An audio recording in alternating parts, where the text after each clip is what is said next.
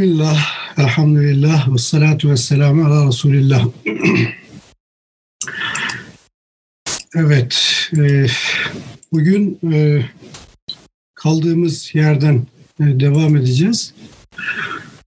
E, dün, bugünle alakalı önce hemen bir şeyi e, hatırlatayım. Bugün e, 17 e, Ramazan'ı yaşıyoruz. Normal bizim hesap şeklimize göre.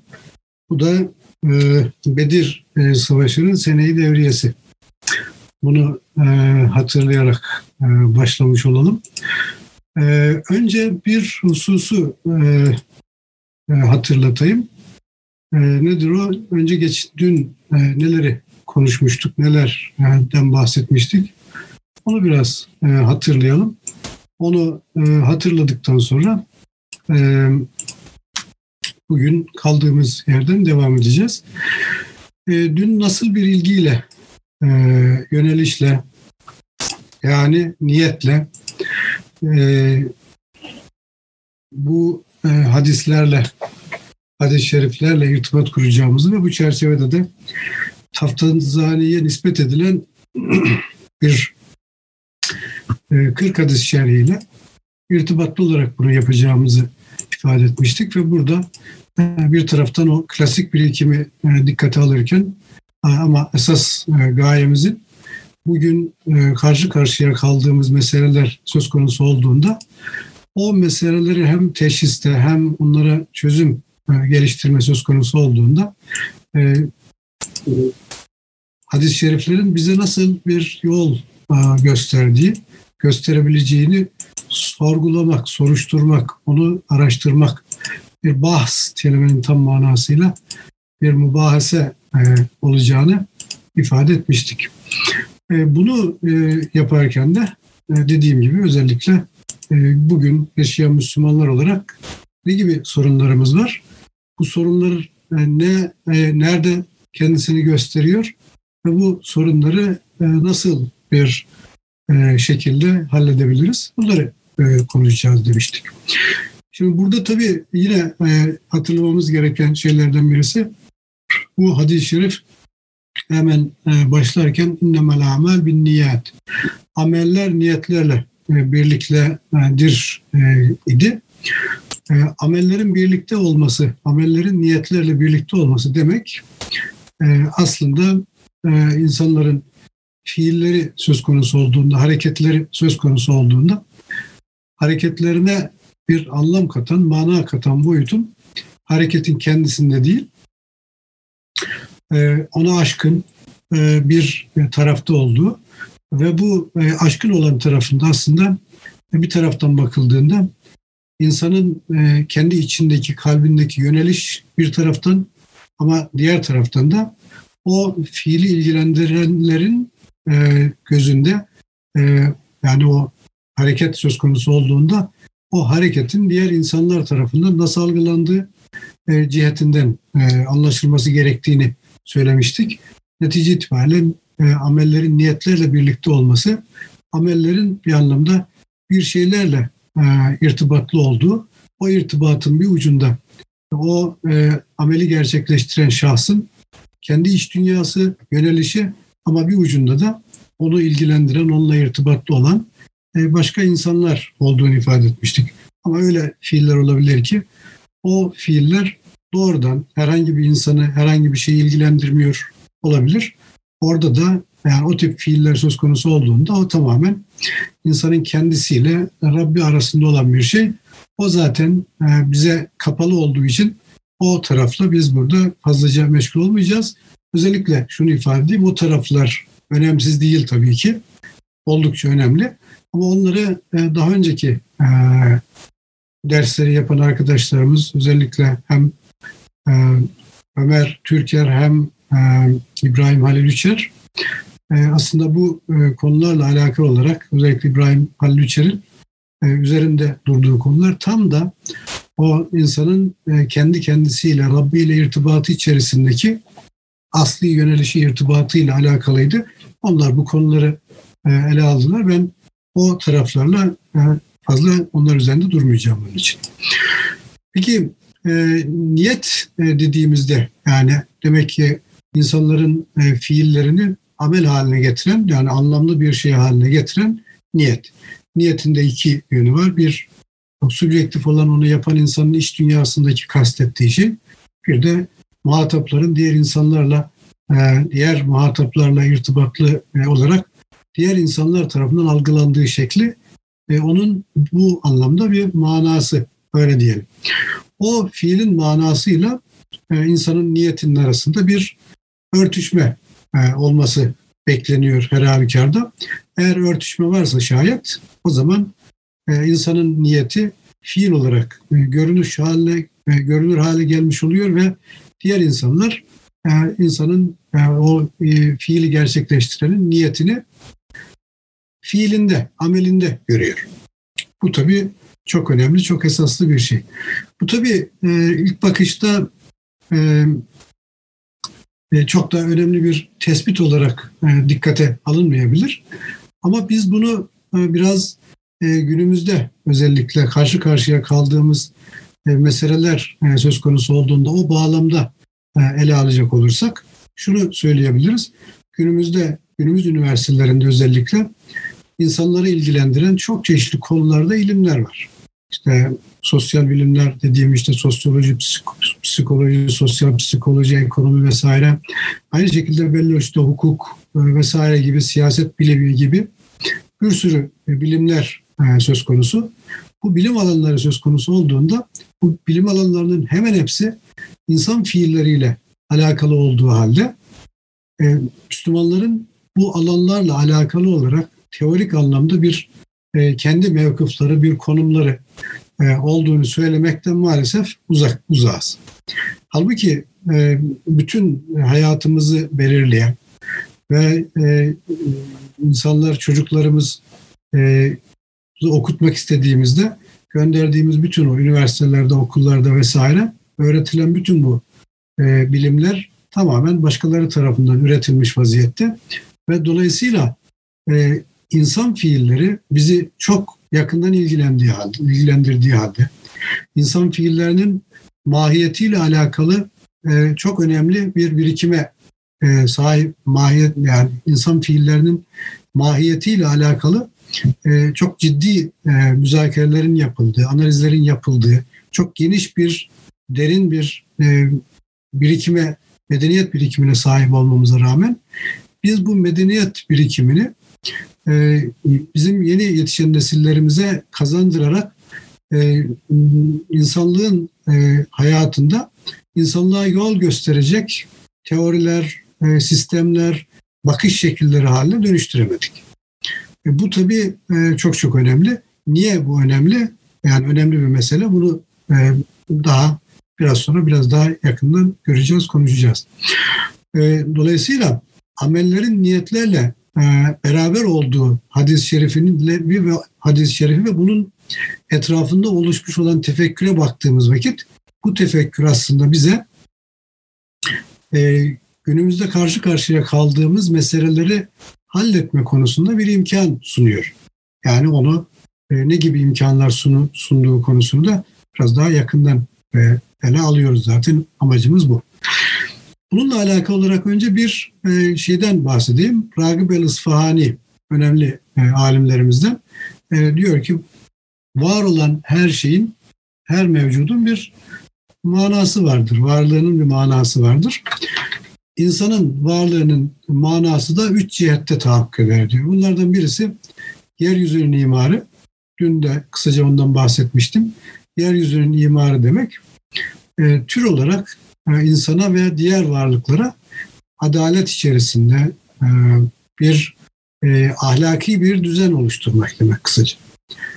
İkinci amacı yani insanın yeryüzündeki varlığının ikinci amacı şeyin yanında, yeryüzünün imarının yanında ubudiyet. Ubudiyet dediğimiz şey de zaten insanın asli konumuyla alakalı, insanın kendi asli konumunu farkında olarak varlığını sürdürmesi demek. Ee, üçüncüsü de hilafet diyor. Bunların üçü, bunların her birisini ayrı ayrı burada konuşmamıza gerek yok. Şimdi dikkate aldığımız metin de e, Taptazani'ye nispet edilen metinde de şöyle bir ibare geçiyor. İz salahul maade bi intizam emril maaş. Yani aslında ıı, ahiretteki bizim salahımız, kurtuluşumuz e, emri maaş dediğimiz bu dünyadaki e, dünyanın, dünya düzeninin e, intizamı ile alakalıdır. Eğer biz bu dünyada yani bu dünyada yakın hayatımız olan bu dünyadaki intizamı gereği gibi sağlarsak şayet bu intizama bağlı olarak e, ahirette de salahı ümit edebiliriz. Bunu e, dikkat aldığımız vakit o zaman dünyadaki yani emri e, emri maaşın intizamını sağlamadan e, bizim maaddaki e, ahiretteki e, hayatımızın e, oradaki kurtuluşumuz konusunda çok fazla ümit var olamayız demektir bu. Şimdi bunu dediğim gibi metnimiz Taftazani'ye nispet edilen metinde de bulunan metinde bulunan bir ibare olduğu için e, biz e, buradaki e, ibareyi ifadeleri e, mevcut yani şimdiki bu perspektiften ele alırken aslında e, bu metne e, taşıyamayacağı bir şeyi hamletmiş olmuyoruz. Orada zaten e, ifade edilen bir e, ilke esasa bağlı olarak o ilkeye bağlı olarak düşündüğümüzde e, bu şeyle ilgili e, niyetle ilgili e, hadis-i şerifin bize ne gibi imkanlar açacağını araştırmış oluyoruz. Şimdi burada yine bu metinde ibarede kullanılan şeylerden birisi e, der ki aslında insanların yani fiille amel arasında bir ayrım yapar. Fiille amel arasındaki ayrım şudur. Fiil aslında e, fiziki manada hareketlerdir. Bu bütün canlılarda o hareketi görebilirsiniz. Ama canlılar e, söz konusu olduğunda canlıların ameli olmaz.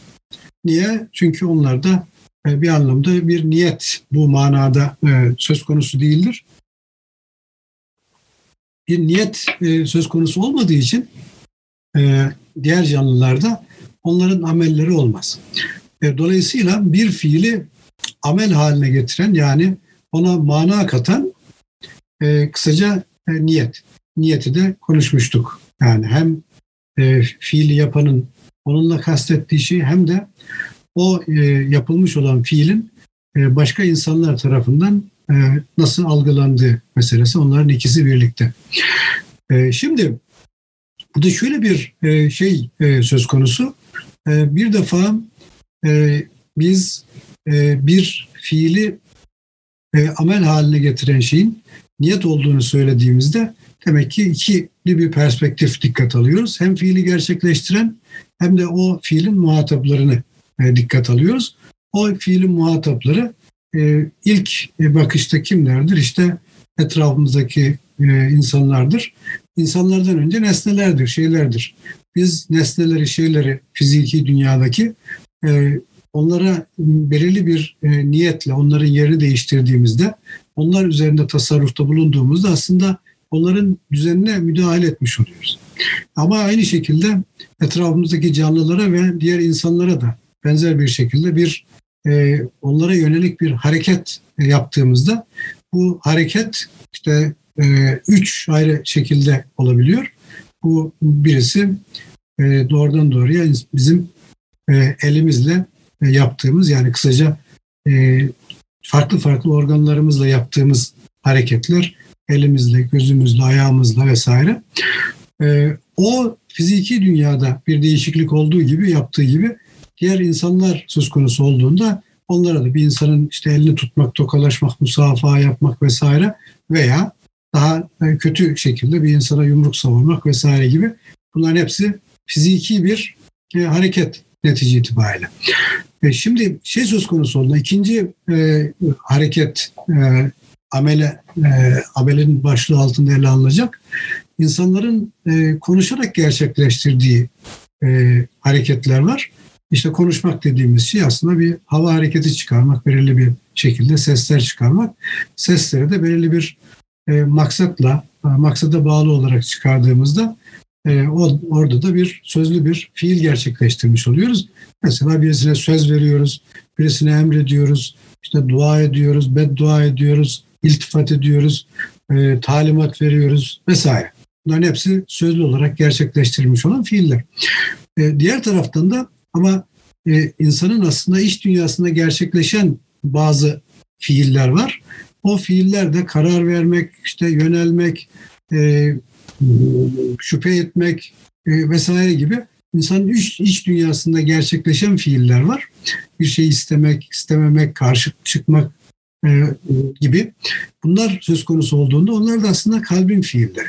O zaman fiiller dediğimizi biz hemen üç ayrı mertebeye, üç ayrı kısma ayırabiliyoruz. E demek ki kalbin fiilleri, dille gerçekleştirilen fiiller bir de diğer organlarımızla gerçekleştirilen fiiller. Bunları e, dikkate aldığımız vakit o zaman fiillerin niyetlerle e, irtibatı demek ki e, tamamen asli bir irtibat ve bu asli irtibat e, söz konusu olduğunda bir fiili anlamlı bir şey haline getiren o zaman niyet.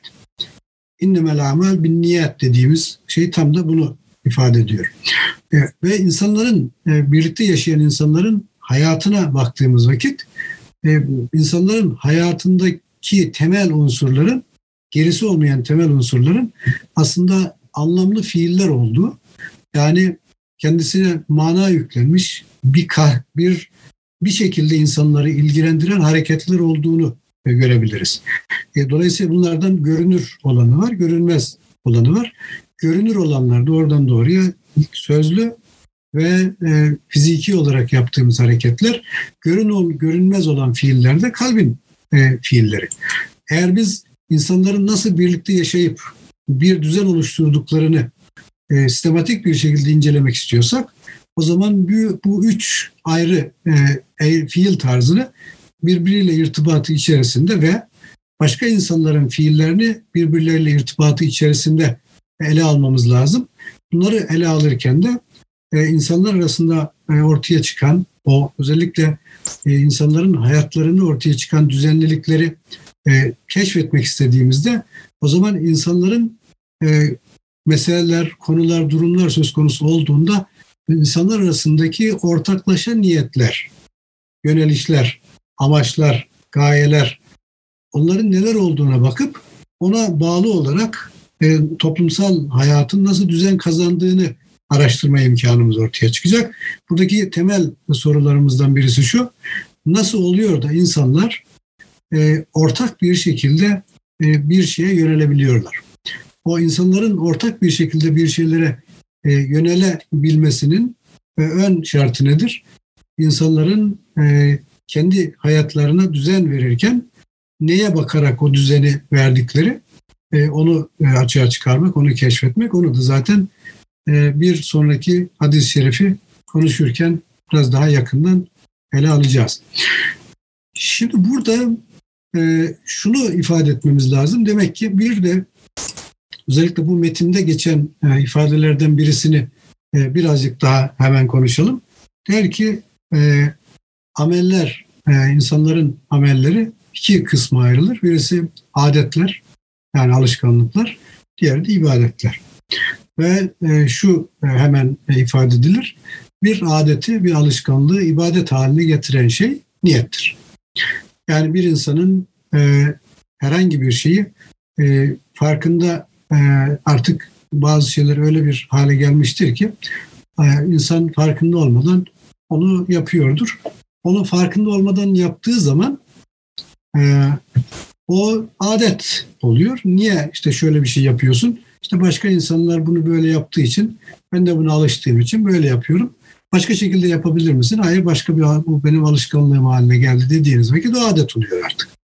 Ama ibadet e, dediğimiz şey söz konusu olduğunda her defasında her fiili gerçekleştirirken e, hangi fiili yaptığınızın farkında olarak e, o fiili gerçekleştirmek ve o fiili niyet ederken de o fiili yapmakla neyi amaçladığınızı da birlikte düşünmeniz gerekiyor. E, ve bu çerçevede baktığınız vakit gerçekleştirdiğiniz herhangi bir fiil de gaye olarak gözettiğiniz neyse aslında o gaye fiilin e, manasını e, oluşturduğu için e, aslında biraz o e, ibadet dediğimiz şeyin de içeriğini biraz e, belirliyor. Ne anlamda? E, mesela eğer siz e, bir fiili gerçekleştirirken, bir ameli gerçekleştirirken e, diyelim işte e, şirketin patronuna iyi gözükmek istiyorsanız ve başka da bir gayeniz yoksa şayet o zaman o e, fiilinizin e, o ubudiyet ciheti söz konusu olduğunda şirketin patronuyla irtibatı var, onun ötesine geçmiyor. E, ama nihai olarak baktığımızda, ubudiyet dediğimizde e, nedir? Yani Müslüman olarak baktığımızda herhangi bir e, fiili gerçekleştirirken o fiilin e, Allah'ın razı olacağı şekilde e, bir fiil olduğu, Allah'ın razı olacağı bir fiil olduğunu da inanarak ama gerekçelere bağlı olarak inanarak ve Allah'ın rızasını bu, gözeterek gerçekleştirdiğinizde yaptığınız her fiil artık ibadet haline geliyor.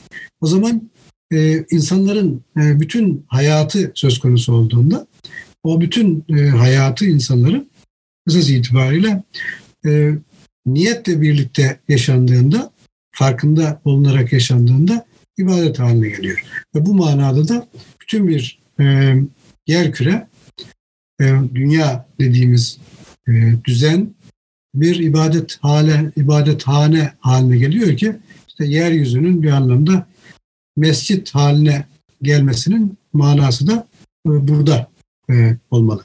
Şimdi bunu bir parantez açayım hemen. E, aslında bu farkındalık meselesiyle bağlantılı olarak özellikle modern insanların modern olmayan insanlardan ne noktada ayrıldığını ele alıp anlatmaya çalışırken Alman sosyologu Max Weber üç ayrı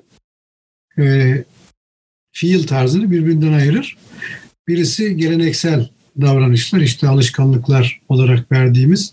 O ikincisi bir değere bağlı olarak gerçekleşen davranışlardır.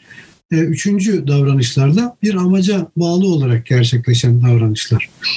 E, yani o ikinci e, sırada ele aldığı bir değere bağlı olarak gerçekleşen davranışlar genel olarak şeylerin büyük dinlerin mensuplarına öngördüğü düzen için kullanılır Max Weber tarafından.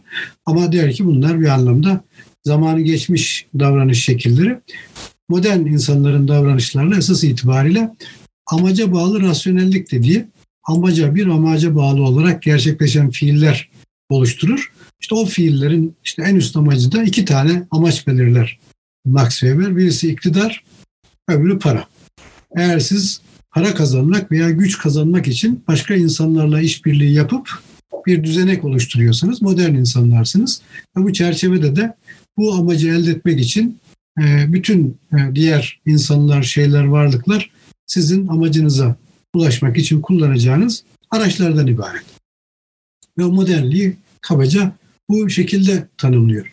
Şimdi bunu e, dikkate aldığımız vakit aslında günümüzde baktığımızda hakikaten de Max Weber'in söylediği bu anlamda epeyce haklı. Günümüz insanının ufkunun ulaşabileceği en üst gaye iktidar veya maddi manada zenginlik, para kazanmak. Ötesi yok yani. Şimdi bunu e, dikkate aldığımızda e, bu tabii bizim e, hangi e, meselelerle karşı karşıya kaldığımız e, konusunda bize bir e, tabii e, önemli bir fikir veriyor. Buna e, dikkat etmemiz lazım. Şimdi e, demek ki e, şu nokta önemli. Tabii Max Weber'in e, söylediği manada o sistemlerin oluşturulması bir amaca bağlı olarak acaba o sistemler söz konusu olduğunda o sistemler öyle bir düzen oluşturuyorlar ki insanların bütün hayatını kuşatıyorlar. Sistemler dediğimiz mesela ulus devletler böyle bir e, sistem oluşturuyor. Ulus devlet veya büyük şirketler, uluslararası şirketler. Uluslararası büyük şirketler ve işte devletler veya devletlerin oluşturduğu büyük işte kamplar o kamplar söz konusu olduğunda o kamplar öyle bir mekanizma düzenek oluşturuyor ki e, insanların e, aslında e, e, hayatı onların oluşturduğu çerçevede gerçekleşiyor.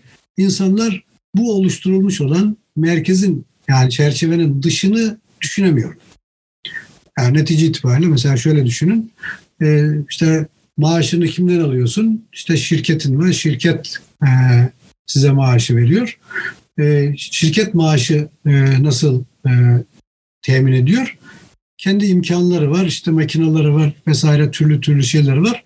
Onları e, kullanıyor, çalıştırıyor. Sana orada bir fonksiyon veriyor. Sana fonksiyon verdiği için o fonksiyon olarak sen orada bir varlık ve kimlik kazanıyorsun. O kimlikle orada var olarak o şirketin bütünlüğü içerisinde tanımlandığı çerçevede varlığını sürdürüyorsun. Peki ötesi var mı? Şirket peki kendisini nasıl e, konumlandırıyor? Şirkette diğer şirketlerle e, oluşturduğu bir düzen içerisinde kendisini konuşlandırıyor. Peki ötesi var mı? Ötesi yok. Modern insanın ufku bu kadar. Şimdi bunu e, dikkate aldığımız vakit o zaman e, her bir e, Müslümanın e, aslında bir taraftan yaptığı fiillerin bir çerçevesi olarak başka insanların tarafından algılanması ve o algılanmasının neticesinde insanlar arasında ortaya çıkan bir düzeni, düzeneyi de ortaya çıkaracağının farkında olması insanların fiillerin önemli. Ama önemli olan, daha önemli olan başka bir şey var. Aslında insanların oluşturduğu sistemlerin ve düzenlerin nihai olmadığı, onu kuşatan daha büyük bir e, düzen olduğu. Yani ona biz ister ilahi hikmet diyelim, ister ilahi kudret diyelim, isterseniz kader diyelim fark etmiyor. E, bunun içerisinde her şeyin cereyan ettiğinin farkında olmak aslında her bir mümini içinde bulunduğu o modern mekanizmalar söz konusu olduğunda onlar karşısında aciz olmaktan daha çok onun kendi eseri olduğunun farkında olarak onun mahiyetiyle alakalı, hakikatiyle alakalı daha farklı bir perspektiften bakma imkanı elde ediyor. Onu yok saymak veya yok etmekten daha çok onu uslandırmak ve esas itibariyle daha üst olanın e, oluşturduğu çerçevenin içerisine yerleştirerek ona o manada daha farklı bir e, yer ve mekan, bir konum sağlama imkanı böylelikle e, Müslümanların elinde oluyor. Şöyle söyleyelim, e, demek ki şunu e, söylememiz gerekiyor.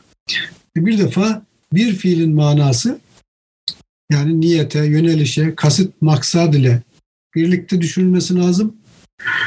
E, niyet dediğimiz şey aslında insanın ilgilerine bağlı olarak e, tahakkuk ediyor. İlgiler insanın yaşanılan dünyanın sunduğu imkanlarına göre yani niyet dediğimiz şeyin önemli özelliklerinden birisine niyet aslında bilinen bir şeyle şeye yönelmektir. Bilmediğiniz bir şeye niyet edemezsiniz.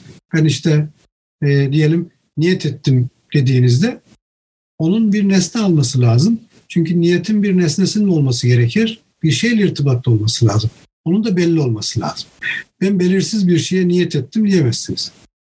O, dolayısıyla o belirli olan şeyin ne olduğunu e, tespit etmek için onu o neye niyet niyet ettiğiniz şeyin kendisi esas itibariyle insanın içinde yaşadığı dünyanın ona sunduğu imkanlar çerçevesinde niyet içerik kazanır. Bunu e, diğer taraftan da o imkanlar söz konusu olduğunda imkanlar da insanların içinde yaşadığı dünya ile alakalı o bütün bir alemi varlığı kavraması ile alakalı ne gibi imkanları e, imkanların neler olduğu konusundaki farkındalıklarıyla alakalıdır. Ve bu farkındalıklar da insanların esas itibariyle bilgi, beceri ve temiz kabiliyetleriyle alakalıdır. Şimdi bunu e, dikkate aldığımız vakit o zaman e, bir taraftan bakıldığında her bir insanın yönelişi önemsiz değil. Tabii ki çok önemli, belirleyici, vazgeçilmez. Ama diğer taraftan da insanın e, niyeti dediğimiz şey aslında mutlak değil. Sürekli verili şartlar içerisinde gerçekleşiyor. Burada tabii önemli e, meselelerden birisi şu. E, bir e, insanın e, yaşadığı dünyada hangi imkanlarla karşı karşıya olduğunu bilmesi ve bütün imkanların e, neler olduğunu bilmesi mümkün değil. Onu bilemiyoruz. Sadece kendi idrakimiz kavrayabildiğimiz ölçüde imkanlarla e, irtibat halindeyiz ve niyetimizi de bu anlamda bildiklerimiz ve temiz edebildiklerimiz belirliyor. Bunu dikkat aldığımız vakit o zaman e, şöyle bir e, soru ile e, karşı karşıyayız. E, o zaman e, biz e, diyelim içinde yaşadığımız dünya diyoruz hep. İçinde yaşadığımız e, dünyada veya işte modern insanların ki hepimiz belli işte modern insanlarız onu da unutmamamız lazım. Modern insanlar olarak modern insanların imkan tasavvuru e, işte sadece o devletlerin ve şirketlerin sunduğu çerçeve içerisinde kalıyor ve ötesini düşünemiyor. Bir kısmı diyor ki zaten e, ötesi beni ilgilendirmiyor diyor. Ama o ötesinin e, beni ilgilendirmiyor demesi yani aslında ilgilendirmediği anlamına gelmiyor. Niye? E, netice itibariyle her bir insanın hayatının bir sonu olduğunu dikkate alacak olursak ki o da zaten e, küçük kıyamet e, olarak isimlendiriliyor ki yine bir sonraki e, hadis-i şerifte o konuları yine konuşacağız. Onu dikkat aldığımız vakit hem bütün bir insanlığın zamanın bir sonu olduğunun farkında olmak, diğer taraftan da her bir insanın hayatının sonu olduğunu, ölüm olduğunu fark etmek demek her şeyi yeniden bir daha düşünmeyi gerektiriyor bu çerçevede. Şimdi bu noktada şunu e, söyleyebiliriz. E, şu anda Müslümanların karşı karşıya kaldığı meseleler e, aslında hep böyle e, konuşulur. Biz işte doğru dini doğru anlamıyoruz. Dini doğru anlamadığımız için bir sürü problem yaşıyoruz. İşte e, İslam dünyasındaki terör gibi işte türlü türlü kötülükler vesaire söz konusu olduğunda bunların e, esas sebebi işte Müslümanların dini doğru anlamaması, yeterince Müslüman olmaması falan denir. Bu ifadelerde birazcık bir hakikat payı olmakla birlikte bugün şunu çok daha iyi biliyoruz ki aslında e, Müslümanların nasıl bir dünyada yaşadıkları ve kendileri etrafında örülmüş olan e, mekanizmaların, kurulmuş olan e, mekirlerin, mekir sistemlerinin neler olduğu konusunda, tezgahların neler olduğu konusunda Müslümanlar o temiz kabiliyeti konusunda eksik kaldıkları için ve neye maruz kaldıklarını tam bilemedikleri için Müslümanlar aslında iyi niyetle veya niyetleri sahih bile olsa bakıyorsunuz yani o ilk yöneliş olarak ben Allah rızası için şunu yapacağım, şu ayete ittiba ederek bunu yapacağım e, deseler bile aslında ortaya çıkan e, netice onların niyetlerinden çok daha farklı oluyor. Bu biraz şey gibi. Yani eğer siz diyelim işte Ankara'da yaşıyorsunuz. Ankara'da yaşarken şöyle bir niyetiniz var. Dediniz ki ben Erzurum'a gideceğim ama trenle yolculuk yapacağım dediniz ve gittiniz. Orada tren garında bir tane tren vardı. O trene bindiniz ama o trenin nereye gittiğini bilmiyorsunuz o trenin nereye gittiğini bilmiyorsanız e, o zaman sizin niyetiniz ne kadar halis olursa olsun e, o tren sizi nereye götürürse siz oraya gidersiniz. Dolayısıyla bindiğiniz tren eğer sizi Erzurum'a değil de İzmir'e veya İstanbul'a götürüyorsa siz istediğiniz kadar halis niyetle kendinizin e, Erzurum'a e, doğru yol aldığınızı varsaysanız bile o çerçeveyi bilmediğiniz için hangi şartlarda yaşadığınızı, trenin nereye gittiğini vesaire bilmediğiniz vakit o zaman niyetiniz sizi e, doğrudan doğruya ne yapar? Aslında o ortaya çıkan neticeyle sizin yönelişiniz arasında bir uyumsuzluk, bir çelişki ortaya çıkar. Şu anda İslam dünyasında gördüğümüz esas problemlerin problemlerin esasında, meselelerin, sorunların esasında böyle bir sorun olduğunu söyleyebiliriz.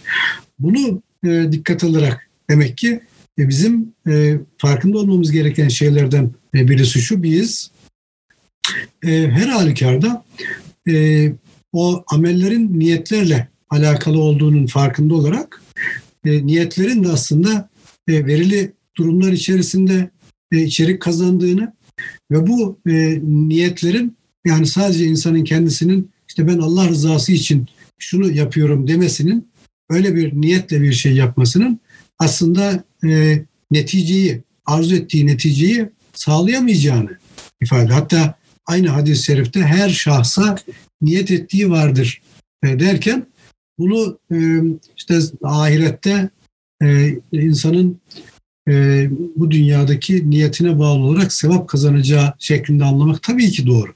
Ama yeterli değil. Niye yeterli değil? E, biraz önce verdiğim misali düşünürseniz bu e, e, aslında niyet dediğimiz şey aynı şekilde bilgi ve temize bağlı olarak gerçekleşmesi lazım. Bilgi ve temiz olmadığı vakit siz neye e, niyet ettiğinizi tam olarak bilmiyorsunuz demektir. O niyet ettiğinizde de o niyeti tahakkuk ettirmek için uygun yolları, araçları vesaire neler olduğunu da bilmeniz gerekiyor ki e, netice itibariyle niyetinize uygun bir son uç netice e, de tahakkuk etsin. Şimdi şunu e, söyleyebiliriz. Yani bütün bir İslam dünyası söz konusu olduğunda e, İslam dünyasının karşı karşıya kaldığı sorunu şöylece ifade edebiliriz. E, şu anda insanların önüne sunulan, sunulan varoluş imkanları uluslararası ve uluslararası olarak etkin olan sistemler tarafından belirleniyor. Bunun farkında olmamız lazım. Yani e, işte kullandığımız bir para var mesela Türk lirası. Bu paranın değerinin ne olduğunu işte istediğiniz kadar korumaya çalışın. Ama uluslararası mekanizma tutuyor. E, bir şekilde onu değerine öyle bir şekilde müdahale ediyor ki bir anda uluslararası e, ortamda e, sahip olduğunuz parayla daha önce diyelim işte 5 birim bir şey alabilecekken birden bir operasyonla o iki üç birim bir şey alabiliyorsunuz. Böyle bir şey. Şimdi bunu dikkate aldığımız vakit o zaman o amellerin niyetlerle alakalı olduğu meselesine demek ki bir kolektif boyuta taşıyıp o e, belirli e, amaçları tahakkuk ettirmek için insanların niyetlerini birleştirerek ve niyetlerinin sahip olup olmadığını da objektif kriterlerle test edecek e, formlar, yöntemler geliştirmeleri gerekiyor. İşte bu yöntemlerin bir ameli tarafı var, bir nazari tarafı var. Ameli ve nazari e, tarafı e, birlikte e, düşündüğümüzde de aslında bu bize e, dediğim gibi insan ve toplum bilimleri dediğimiz alanları yeniden düşünerek siyasetiyle, hukukuyla, e, ekonomisiyle, psikolojisiyle bütün bunları yeniden düşünerek niyetlerimize uygun e, bir şekilde o niyetlerimizle çelişmeyen e, mekanizmalar, düzenler, düzenekler e, oluşturup o e, şekilde bizim kendi e, hayat düzenimizi sağlamak e, sağlamamız gerekiyor. E, bir sonraki hadis-i şerife e, bugün maalesef gelemedik çünkü ben dün e, kendi adıma e, bu hadis-i şerifin yeterince hakkını hakkını vermemiz zaten mümkün değil ama en azından kifayeti müzakere diyebileceğimiz kadar hakkında konuşamadığımızı düşünmüştüm. Bugün onu telafi ettik. İnşallah yarın Cibril hadisi şerifiyle devam edeceğiz. E, sorular varsa e, soruları e, alabilirim. Evet soru görüyorum şu anda. Evet. Toplumsal birliğin ve düzenin haber masçı iletişimsel eylem fikri etrafında kurulamayacağı düşünüldüğünde dilin ve aklın buradaki rolü nasıl olmalıdır? E, toplumsal birliğin ve düzenin haber massı iletişimsel eylem kurumu. Şimdi aslında şunu söyleyebiliriz. E, Batı dünyasında haber masçı e, bir e, şekilde e, belli ölçüde yani o insanlar arasında ortaya çıkan bir e, uzlaşma üzerinde onun e, aşkın pragmatik dediği, transendental pragmatik dediği bir esas var. O aslında fiktif bir şey ama netice itibariyle işte belirli uzlaşımlar üzerinden bir düzen oluşturulabileceğini e, savunuyorlar ve bunun etrafında bir e, nasıl diyelim e, hayatlarını ve düşüncelerini düzenleyici bir ilke olarak toplum sözleşmesi fikri onların hayatında önemli ve etkin. Bizim açımızdan baktığımızda tabii ki daha doğrusu şöyle söyleyeyim Habermasçı yaklaşımda aslında bir e, hakikat düşüncesini, hakikat fikrini, hakikati e, kabul etme mecburiyetiniz yok. Yani hakikat netice itibariyle e, insanlar arasındaki uzlaşmayla her zaman içerik değiştirebilir. E, dolayısıyla e, bu yönden mutlak bir hakikat e, dayalı bir söylem değil.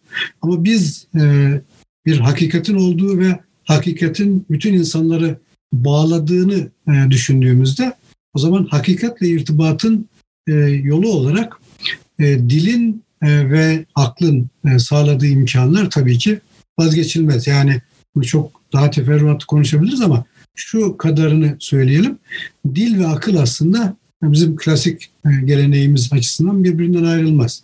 İnsanı natık canlı olarak tanımlamak demek hem düşünen hem konuşan yani dil ve düşünce sahibi varlık olarak görmek demek ve insanlar arasındaki bütün düzenin düzeneklerin de konuşarak gerçekleşmesi ve dile bağlı olarak gerçekleşmesi anlamına geliyor. Bunu e, dikkate aldığımızda o zaman şunu e, söyleyebiliriz. E, aslında e, Habermas'ın dikkate almadığı hakikat boyutunu biz dikkate alarak e, Habermas'ın e, ulaşmak istediği amacı e, Habermas'ın e, kullandığı unsurları da kullanarak e, daha rahatlıkla sağlayabiliriz. Öyle o kadarını söyleyeyim sadece. Soru, modern dünyada insanın ufkunu genişletmesi tek başına yeterli midir? İnsanın bireysel tercihleri daima olarak onun dışındaki kurumlar tarafından hem sınırlandırılıp hem de belirlenmiyor. İşte şimdi zaten e, modern insanın e, trajedisi zaten burada. Kendi oluşturduğu mekanizmaların kulu kölesi oluyor, ona bağımlı hale geliyor. E, bunu işte aşmak zaten modern, yani bizim Müslümanlar olarak bütün insanlığa karşı vazifemiz de bu. İnsanların kendi oluşturduğu mekanizmaların kulu kölesi olmadan e, varlığını sürdürebileceği bir düzeni düzenin mümkün olduğu düşününü düşünüp onu sağlamanın yollarını geliştirmek, göstermek, ortaya koymak. Şimdi bunu e, bu tabii büyük bir iş, büyük bir e, vazife. Dolayısıyla bunu bizim en azından böyle bir şeyin mümkün olabileceğini düşünmemiz lazım. Bu şu anlama gelmiyor. Yani modern dünyada insanlar e, insanlar tarafından oluşturulmuş e, işte yapılar tarafından insanların tercihleri belirleniyor dediğimizde bunu yine de mutlak olarak e, söyleyemiyoruz. Niye? Her halükarda şu veya bu şekilde insanlar irade sahibi varlıklar, irade sahibi varlıklar olarak her zaman için verili durumun fevkinde, ötesinde başka bir şeylerin olabileceğini düşünebilen insanlar çıkıyor. Özellikle Batı dünyası veya modern dünya söz konusu olduğunda bunu Batılılar modern dünyada daha çok sanatkarlara böyle bir konum verirler. Ve sanatkarların aslında sürekli verili durumdan kendilerini bağımlı olarak görmemeleri gerektiğini ve sürekli e, o sınırları zorlayan e, insan grubu olarak e, farklı bir vazifeler olduğunu düşünürler. Öyle söyleyeyim. Veya işte bilim alanında ki insanlara, bilim insanlarına böyle bir imkanın e, sağlanması gerektiği falan düşünülür. Ama e, bunlar e, aslında dediğim gibi oldukça sınırlı durumlar. Evet sosyal yapılanmanın İslami boyutu nasıl olmalı ki hatalarımızı en düşük seviyeye indirebilelim? Evet. Bu işte e, e, bu sorunun bu soru çok esaslı bir soru. E, esas şu andaki bütün e, İslam dünyasında Müslümanların karşı karşıya kaldığı bence esas mesele bu. E, bunu e, nasıl çözeceğiz? İşte bizim kendi aramızda söz ve e, iş birliği, makul söz ve iş birliği formları geliştirerek ve olanları e, tahkim edip daha üst mertebelere taşıyarak diyelim bunların her birisiyle alakalı oturup uzun müzakereler, konuşmalar yapmamız lazım. Hocam siyasal yapılanmalar dikkate alındığında insan aslında kendi iradesi ve isteğiyle bu kulluk rejimini oluşturuyor. Çünkü bunu yapmadığı takdirde can güvenliğine inanamıyor. Bu bağlamda gerçek eksikliğin antropolojik düzeyde güven probleminin açığa çıkması olarak değerlendiremez miyiz? Tabii ki buradaki önemli mesele şu. Her bir insan kendisinin zayıf bir varlık olduğunu bilir. Her bir insan varlığını sürdürmek için diğer insanların desteğine muhtaçtır. Her bir insan işte bir işte günümüzde nedir? Ee, eğer patronsanız işçiye muhtaçsınız. İşçiyseniz patron olması lazım. İşte bir meslek sahibiyseniz o mesleğinizi icra edeceğiniz bir yer, mekan, kurum vesaire olması lazım. Bakın sürekli karşılıklı bağımlılıklar söz konusu. Şimdi bu bağımlılıklar e, içerisinde tabii en üst e, noktada olanı da güvenlik meselesi. Eğer sizin herhangi bir yerde can güvenliğiniz yoksa o zaman sahip olduğunuz hiçbir şeyi konusunda onun ne diyelim tadı keyfi olmaz. Onu yaşayamazsınız. İşte mesela şu andaki Suriye'nin halini düşünürseniz oradaki yaşayan insanların, orada yaşayan insanların e, can güvenliği olmadığı için veya Libya'yı düşünün. E, can güvenliği olmadığı için orada sahip olduğunuz paranın da, servetin de, makamın da vesaire hiçbir şeyin aslında e, hakiki bir kıymeti yok. Onu göremiyorsunuz yani. Aslında bu oralarda açığa çıkan böyle ekstrem halmiş gibi gözüken şey insanın normal hali. İnsanın normal hali zaten o e, bu dünya hayatına e, güvenemey güvenilemeyeceğiyle alakalı. Ama burada başka bir şey daha var. İnsanlar ne yapıyor? İşte bu dünya hayatına güvenmiyorsunuz ama eğer yanınızda gerçekten de e, Allah'a inanan ve istikamet sahibi insanlar varsa o zaman o insanların yönelişine ve e, niyetine ve maksadına güvenerek onunla birlikte bir güven içerisinde hayatınızı sürdürebiliyorsunuz. O güvenin çok farklı farklı boyutları var. Ve bu güveni en geniş çerçevede günümüzde sağlayanlar tabii ki devletler. Dolayısıyla devletler söz konusu olduğunda devletlerin güvenlikle alakalı e, konumu ve aslında şöyle söyleyelim, e, devletler aslında e, insanların birbirleriyle ilişkilerinde e, dayandıkları güvenin e, genişleyerek e, geniş e, çok sayıda insana yayılıp bu kadar insanın birbiriyle güven e, ilişkisi içerisinde oluşturduğu bir düzenin adıdır. Ve o devlet form kazandığında, büyük bir şahsiyet kazandığında birbirlerine güvenen insanların o güveninin e, istikrarlı bir şekilde devam etmesini temin eden bir form haline gelir. Bu haliyle olduğunda tabii ki devlet çok kıymetli, çok önemli.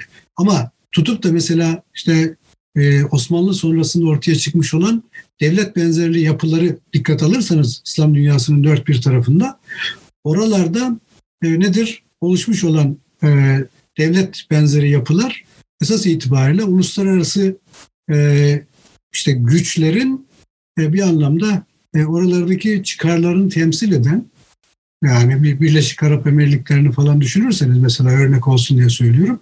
İşte uluslararası güçlerin oradaki çıkarlarını e, şey yapan, e, gözeten bir şey olarak, bir bekçi olarak e, orada e, bulunup oradaki bütün imkanları uluslararası şirketlerin ve devletlerin e, kullanımını kolayca kullanımına sağlayacak bir perde olarak varlığını sürdürür. Ve oralarda esas itibariyle hakiki manasıyla devletten falan bahsetmenin de anlamı yok.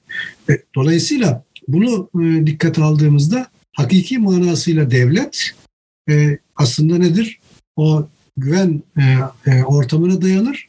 Güven ortamını temin etmeyi esas itibariyle sağlar. Yani o önemlidir.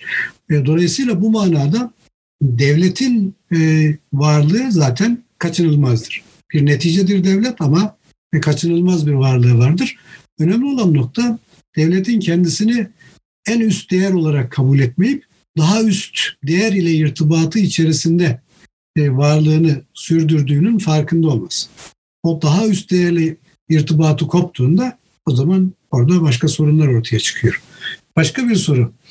İbn Haldun'un toplum teorisine göre varlık iki türlü canlılardan sadır olan fiiller ve zevat mahta. Burada insanlardan sadır olan fiillerin bir varlık türü olarak görülmesini nasıl anlamalıyız? İşte bu zaten yeryüzünü imar dediğimiz şey ki İbn Haldun da zaten umran diyor. Yeryüzünü imar zaten o insan fiilleriyle gerçekleşiyor. O insan fiillerinden oluşan dünya umran oluşturuyor kısaca. Ve Allah insanlara o fiilleri gerçekleştirme kudreti vermiş. Dolayısıyla o kudret kaderin içerisinde olduğu için de o takdirin oluşturduğu, kaderin oluşturduğu çerçeve içerisinde tahakkuk ediyor zaten. Evet. Var mı başka soru? Bu kadar galiba. Evet bugünlük e, bu kadarla iktifa edelim. İnşallah yarın Cibril hadisini e, konuşarak devam edeceğiz. E, Allah'a emanet olun. E, yarın görüşmek üzere inşallah.